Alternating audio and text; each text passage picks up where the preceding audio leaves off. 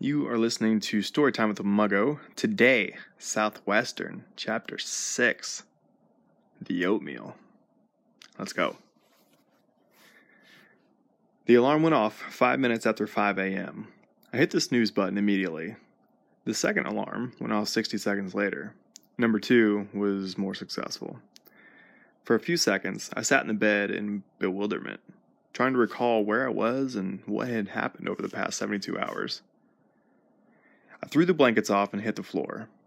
During sales boot camp, the importance of routine was constantly hammered into our heads.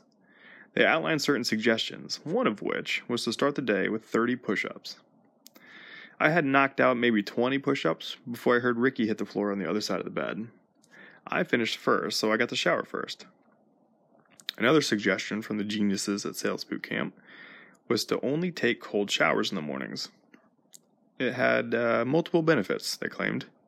Wakes you up quicker, makes it a shorter shower, that sort of thing.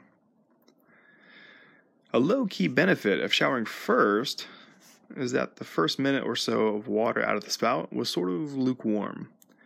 But by the time the second guy got in, the water was 1 degree warmer than icicles. Naturally, Ricky and I would compete for the rest of the summer for the right to shower first. I was in and out in about 3 minutes. I didn't even bother turning off the water because Ricky was standing right outside the shower, ready to trade spots as soon as I was done. No more than 15 minutes later, we were out the door.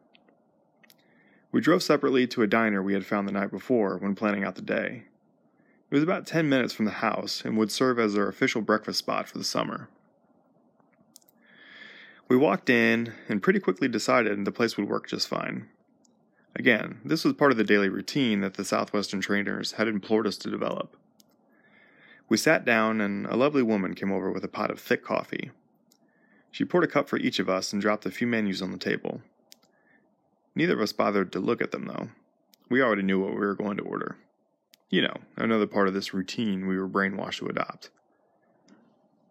I'll give y'all a couple minutes to look over the menu, and y'all just holler when you're ready to order, okay? Nah, we're good, Ricky said. We know what we want. Oh, well, all right then. What can I get for you? Her nameplate said Deb. She looked like a Deb. Can I please have the oatmeal and a small cup of fruit? Ricky asked. Same for me, I said after Deb looked over to me.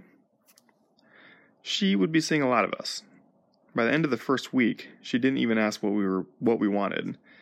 By the end of the second week, she had coffee already poured waiting for us at our table. The bill for coffee, oatmeal, and some fruit was just over $4. Each of us would leave a $5 bill on the table before heading out to sell books each day.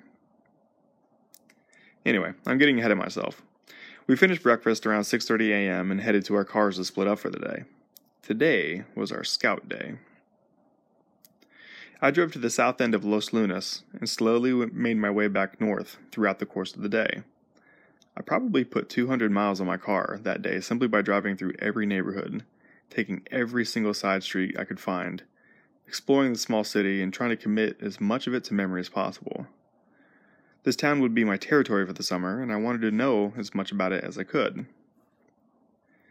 Just like my exploratory drive, I decided the next day, I'd kick off my bookselling career by starting at the south end of Los Lunas. The area was mostly residential and looked to be at least somewhat viable for selling books. We were warned not to hit the wealthier neighborhoods too early in the summer. It was best to save those for after 5 or 6 weeks, around the time when a seller has worked out all the kinks and has a better feel for how to sell books. Makes sense. I got lost on more than one occasion that first day, but it didn't matter. I didn't have anywhere to be, so getting lost was sort of the point. I never could have known this at the time, but that was one of the best days of my summer. Full of anticipation, full of nervous energy, I would recite my sales pitch verbatim while I drove through every spot, or every sort of neighborhood. The catastrophe of Grants, New Mexico was a distant memory. There was nothing left but excitement. The next day would finally be the start of an awesome new adventure. The many minutes of training and preparation I'd gone through over the preceding week were all leading to this moment. It was almost go time. Blue Diamond.